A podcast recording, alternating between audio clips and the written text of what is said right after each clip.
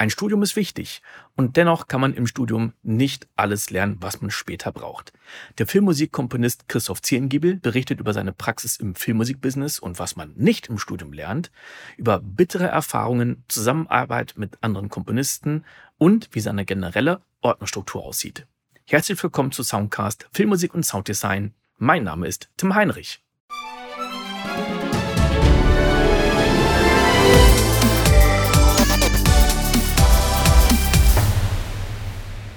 Ich hatte auch Workshops mal mitgemacht und was für mich am interessantesten dabei gewesen ist, wie, wie lese ich eine Szene oder wie, wie komponiere ja. ich äh, für eine Szene.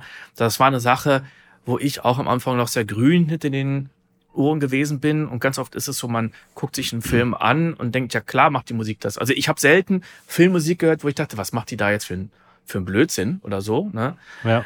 Ähm, und das war eine Sache für mich, wo ich dachte, ja, okay, musikalisch äh, kann man immer noch was lernen, aber das, das waren so Dinge, die mir so ein bisschen die Augen geöffnet hatten. Ah, alles klar, wie gehe ich denn überhaupt mit dem, mit dem Film um? Wobei ich da sagen muss, dass ähm, das so Sachen sind, da kann man viel drüber reden, aber letzten Endes muss man einfach ganz viele ähm, Szenen vertonen, Kurzfilme machen, um einfach ein Gefühl dafür zu kriegen. Das Wichtige ist ja ein Gefühl für, für Rhythmus, Tempo, für Schnitttempo, für, für emotionales Tempo, für Dramaturgie zu bekommen, weil ähm, es ist auch jeder Film so extrem unterschiedlich und auch in der Zusammenarbeit, hm. dass, dass, dass man da so viel lesen kann, wie man will, so, so, sobald, also solange man nicht selber irgendwie dran sitzt und einfach mal das erlebt hat und sich dann rechtfertigen muss oder auch nicht. Ähm, also so lange wird es auch nicht funktionieren. Ja, das ist, kann man ja. noch so vielen Vorlesungen sitzen. Und da muss ich halt auch sagen, das ist halt was, das kann kein Studium herstellen. Da bin ich halt einfach so froh, dass ich da schnell in diese Assistentenposition reingerutscht bin, weil das mir einfach dann sofort ermöglicht hat, das zu spiegeln und, und das in der Realität einfach zu erfahren, wie, wie sich das anfühlt, wenn dann der ZDF-Redakteur da sitzt oder der, der, der, der Produzent ja, und, und äh, sagt dann, ja, das ist, äh, ist ja schön, dass du hier für volles Orchester geschrieben hast, aber ähm, ich fände jetzt deine Akustikgitarre viel schöner. Und dann bist du da irgendwie drei Tage gesessen und hast irgendwas aus, dem, aus den Lippen, Rippen geschnitten. Und ähm, ist das Geilste, was du je geschrieben hast, und dann musst du halt mit einer, alles wegschmeißen und mit der Gitarre dich hinsetzen, ja. Ja. Aber das ist halt auch was, und äh, was mir, was mir einfach auch Spaß macht, ja. Es ist, ist natürlich immer eine kommunikatorische Frage, wie es einem kommuniziert wird. Aber ich hatte auch schon Filme, wo ich wirklich äh, ähm, dreimal von vorne angefangen habe, einfach. Und das äh, finde ich auch immer spannend, muss ich sagen. Ich kann das nachvollziehen, weil der Kunde natürlich am Anfang gerade wahrscheinlich überhaupt nicht begeistert ist. Aber dann ist natürlich schön, wenn man mit ihm geredet hat und dann kommt nachher als zweites oder drittes dann doch die Punktlandung. Hm. Und ähm, ich ich habe das auch schon ein paar Mal erlebt. dass das heftigste war mal bei, bei einer Produktion, da habe ich aber nicht Musik geschrieben, Sounddesign gemacht. Da hat dann äh, ein Editor gesagt, ja, findest du es gut? Ich habe gesagt, ja, ich finde es gut. Ja, ich finde es scheiße. Und später muss ich herausfinden, dass er gar nichts zu melden hatte. Mhm. mhm. Und er hat ja nicht gesagt, ich finde dich scheiße, sondern ich finde es scheiße und muss erstmal rausfinden, was er eigentlich anders haben möchte. Glaube ich, habe ich so auch noch nie dann danach irgendwie zu, zu hören gekriegt aber war, war natürlich erstmal doch, doch ziemlich hart. Ähm, ja, und das sind natürlich diese Soft Skills, die man dann auch entwickelt, ne? Also in der Kommunikation, die du dann mit den Regisseuren und Redakteuren dann entwickelst. Genau. Also ich musste da ja ganz am Anfang gleich eine sehr bittere Erfahrung machen, ähm, weil ich äh, dann blöden Zufall habe ich äh, relativ schnell schon äh, 2005 meinen ersten Kinofilm bekommen, den ich dann äh, zusammen mit, mit damals, äh, vielleicht kennst du ihn auch, ein Freund von mir, Markus Lehmann-Horn, nee. ähm, gemacht habe.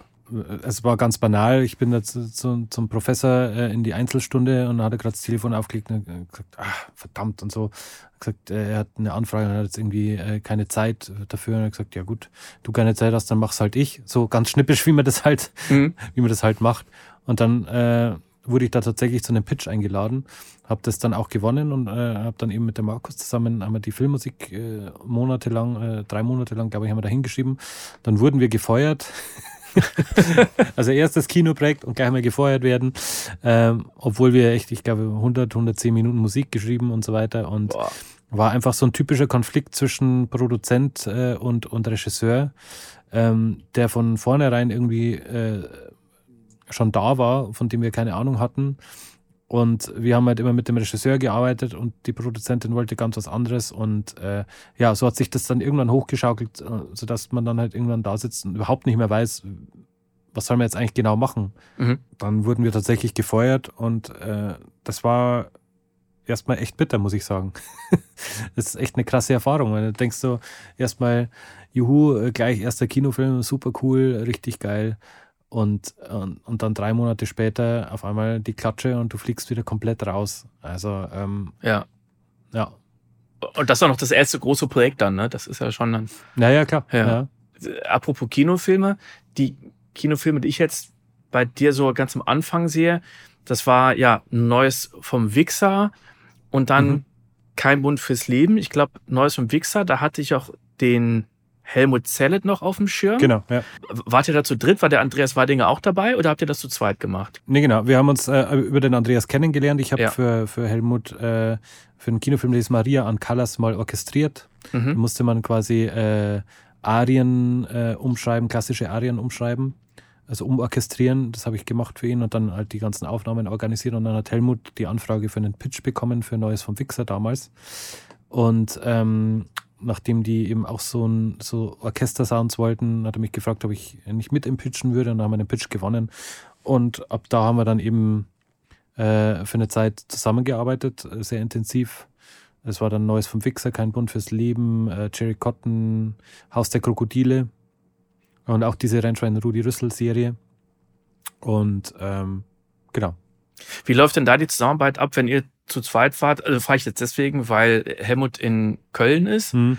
und du in München. Habt ihr euch dann zusammengesetzt oder gesagt, okay, ich mach den einen Cue, du machst den anderen Cue, wie sah das aus? Genau, also bei den Kinofilmen haben wir uns meistens schon äh, am Anfang äh, äh, längere Zeit zusammengesetzt. Äh, bin ich mal zu ihm gefahren ins Studio für ein paar Tage und wir haben dann unsere Ideen auf den Tisch gelegt. Bei, bei Neues vom Wichser war es noch ein bisschen einfacher, weil da war das so ein bisschen klarer unterteilt. Äh, äh, eher, eher die bandlastigen Sachen gemacht hat und, und ich eher die orchesterlastigen Sachen.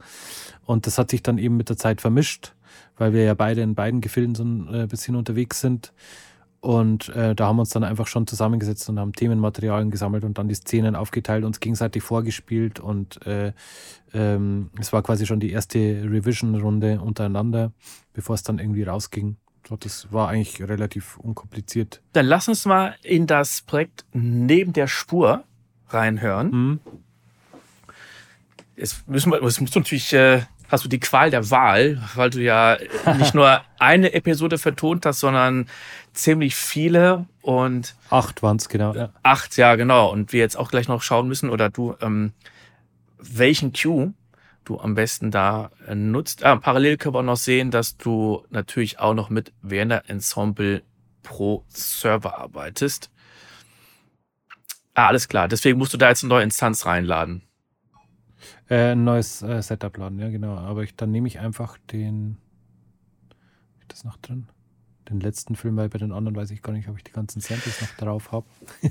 ah, das, ich finde das interessant, ähm, wie du das abspeicherst du speicherst das pro Film ab, was auch Sinn macht. Ich habe mir das mal nach Datum abgespeichert und muss dann immer äh, in dem Projekt gucken. In jedem Projekt habe ich dann immer noch einen Textfile drin, wo mir mit drin steht, welche Versionsnummer ich von Ensemble Pro reinlade. Ist natürlich auch clever, das so zu machen wie du, das einfach nochmal abzuspeichern, zusätzlich unter dem entsprechenden Projektnamen dann, ne? Ja, ich kann dir das auch gleich zeigen. Ich habe mir das an Ordnersystem auch zurechtgelegt. Oder dass man hingeht und das Ganze äh, die, die Dateien dann nochmal abspeichert von Ensemble Pro, dass die dann auch in den Projektordner abgespeichert werden. Habe ich bis jetzt, muss ich sagen, aus Faulheit nicht gemacht, weil ich einen Slave-Rechner habe und das Ganze auf dem Master laufen lasse. Aber sicherer wäre es natürlich. Genau, also das ist quasi so meine generelle Ordnerstruktur hier, die du siehst. Mhm. Ja, genau. Es geht, es ist, ich nummeriere das auch durch. Es ist äh, 00 Project Data, dann gibt es äh, On-Screen Music ist 01, 02 Composition, 03 Pre-Production, 04 Production, 05 Delivery. Ähm, genau, das ist quasi so äh, Eingang, Ausgangsprinzip. Also Project Data ist alles, was reinkommt, was ich vom von der Produktion, vom Klientenkrieg, gibt es dann Mhm. Unterordner mit äh, diversen Sachen, also Q-Sheets, äh, ähm, dann From Client-Ordner, wo, wo äh, ähm, Postproduktionspläne drin sind, äh, ein Settings-Ordner, in den ich äh, wie ein Ensemble-Setups speichere, ähm, Templates, sonstige Sachen, ein Video-Ordner, wo die ganzen Videos, die ich bekomme, die Arbeitskopien sozusagen drin sind. On-Screen-Music brauche ich nicht mehr so oft, aber ähm, es gibt dann oft äh, Filme, wo man noch zum Dreh irgendwelche Sachen komponieren muss. Ähm, also das heißt, wenn äh, Mus äh, Musiker im Bild zu sehen sind oder, äh, oder irgend sowas, ja. Mhm. Composition, da ist dann alles in der Kompositionsphase drin, also eine Pro Tool Session. Ähm, ich habe quasi ein Zwei-Rechner-System, also einen äh, Hauptrechner Mac mit Logic, dann einen Mac Mini, auf dem Pro Tools läuft, äh, in dem der Film, ähm, die ganzen Temps, Audiospuren, sonst irgendwas drin liegt und in den ich auch immer meine Layouts reinlege und äh, daraus exportiere ich dann auch die Spur für die Mischung. Ähm, und gleichzeitig läuft auf dem Mini-Mac ähm, äh, Video Slave hieß es früher, jetzt heißt es, wie heißt es jetzt? Äh, Video. Sync. Ja, genau, ja. Video Sync, genau. Ähm, richtig genial, äh, äh, einfach, äh, weil es viel schneller lockt als das Logic über, über, über MTC. Dann nochmal die Frage, wieso arbeitest du parallel mit äh, Pro Tools? Ich weiß, dass es einige Komponisten machen. Hm. Äh, einfach deswegen, ähm, weil man da sehr schnell Sachen anlegen, äh, reinmischen, ähm, exportieren kann. Mhm. Ähm, und weil eben auch die Abgabe immer ähm, in, einer, in Form von einer Pro Tools Session stattfindet bei mir. Ah, okay. Also entweder die, die Stereo-Mixe oder Stems, äh, ähm, sonst irgendwas, wird, lege ich immer alles in Pro Tools an und kann das so in die Mischung geben, auch schon mit ein bisschen Automation drin oder irgendwas. Ähm, die importieren das einfach und können loslegen, ja. das heißt, du exportierst die Stems aus Logic und importierst die in Pro Tools wieder rein. Genau. Mhm. Und habe dann da immer eine Session, dann kann ich mir auch äh, quasi äh, ähm, mal eine halbe Stunde Film anschauen mit den neuen Layouts, wie funktioniert das zusammen und so weiter. Mhm. Und irgendwann habe ich dann eben, äh, also früher war das, ist das Video auch in, in äh, Pro Tools gewesen, also es ist ja natürlich immer noch, aber es ist einfach äh, wahnsinnig langsam geworden, ähm, das zwischen den Rechnern zu synken, dass das, äh, dass das losläuft. Und dann hab, bin ich irgendwann auf, auf Videosync gestoßen, das ein wirklich geniales Programm ist und das hat quasi keine Verzögerung und drückt auf Play und es läuft sofort mit. Und hat eben auch die Anbindung, ich habe so eine äh, Blackmagic Breakout Box, wo ich dann den Film auf dem Fernseher oben schmeißen kann bei mir. Und ähm, vor allem der Vorteil ist, es frisst alle Videoformate ohne irgendwelche Zicken. Das ist ja bei Pro Tools immer ein Problem. Ähm, und genau, deswegen habe ich so ein hybrides System äh, seit ja, schon ziemlich langen Jahren mittlerweile. Ah, das heißt, du hast noch einen separaten Rechner. Aber ist jetzt der zweite Rechner der Pro Tools Rechner oder ist der zweite Rechner der, der Videosync Rechner? Beides. Also ich habe einen äh, Mac Mini, auf dem sowohl Pro Tools als auch der Videosync drauflaufen, Mhm. dr- drauflaufen, parallel. Ja. Mhm. Und das ist eben über Netzwerk verbunden mit meinem Logic-Rechner ähm, und über diesen virtuellen MIDI-Port und Netzwerk-MIDI-Port von, von Apple mit quasi gesynkt. Mhm.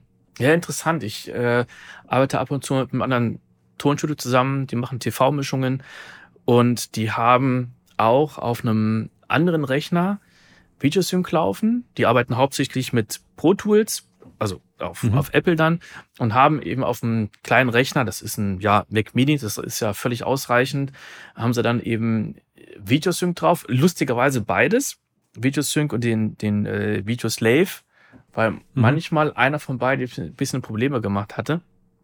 Und Okay. man kann ja auch einen Zeitversatz äh, einstellen, ne? Wir, laufen etwa eine Stunde los Genau. oder, oder zehn Stunden und so.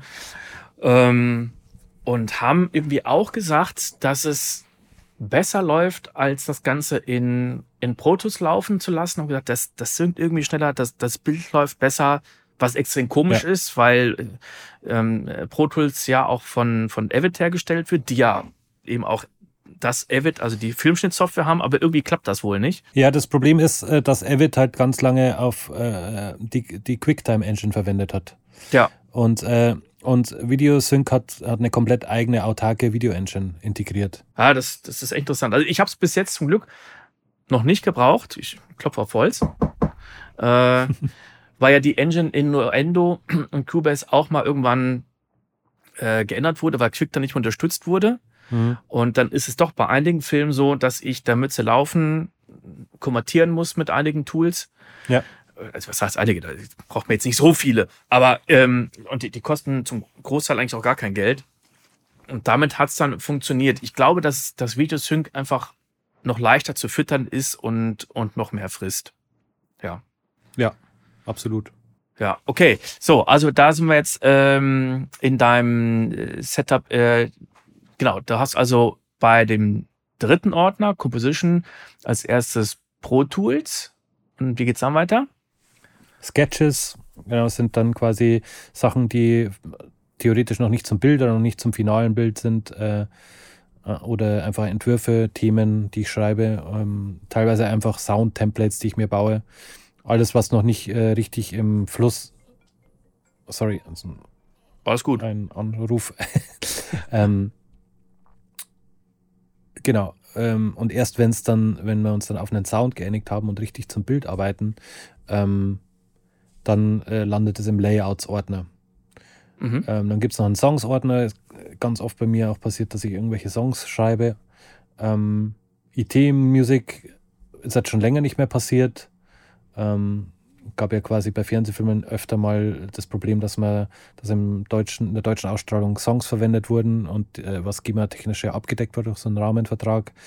Ähm, und für die ausländischen Ausstrahlungen musste, mussten diese Musiken ersetzt werden und dann ist das teilweise Teil von Verträgen oder es gibt Zusatzverträge, dass man diese Musiken austauschen muss. Mhm. Und deswegen gibt es hier einen extra Ordner.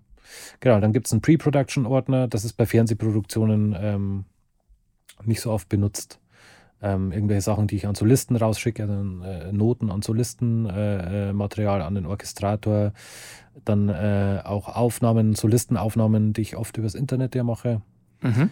Ähm, Stems, die in, in die Musikmischung gehen, ähm, Pro Tool Sessions, ähm, die ich dafür vorbereite. Genau, und dann gibt es den Production-Ordner, wo dann wirklich nur die Produktion stattfindet. Da findet man die, die finalen Noten drinnen. Dann Pro Tools Mix Sessions und äh, die finalen Mixe.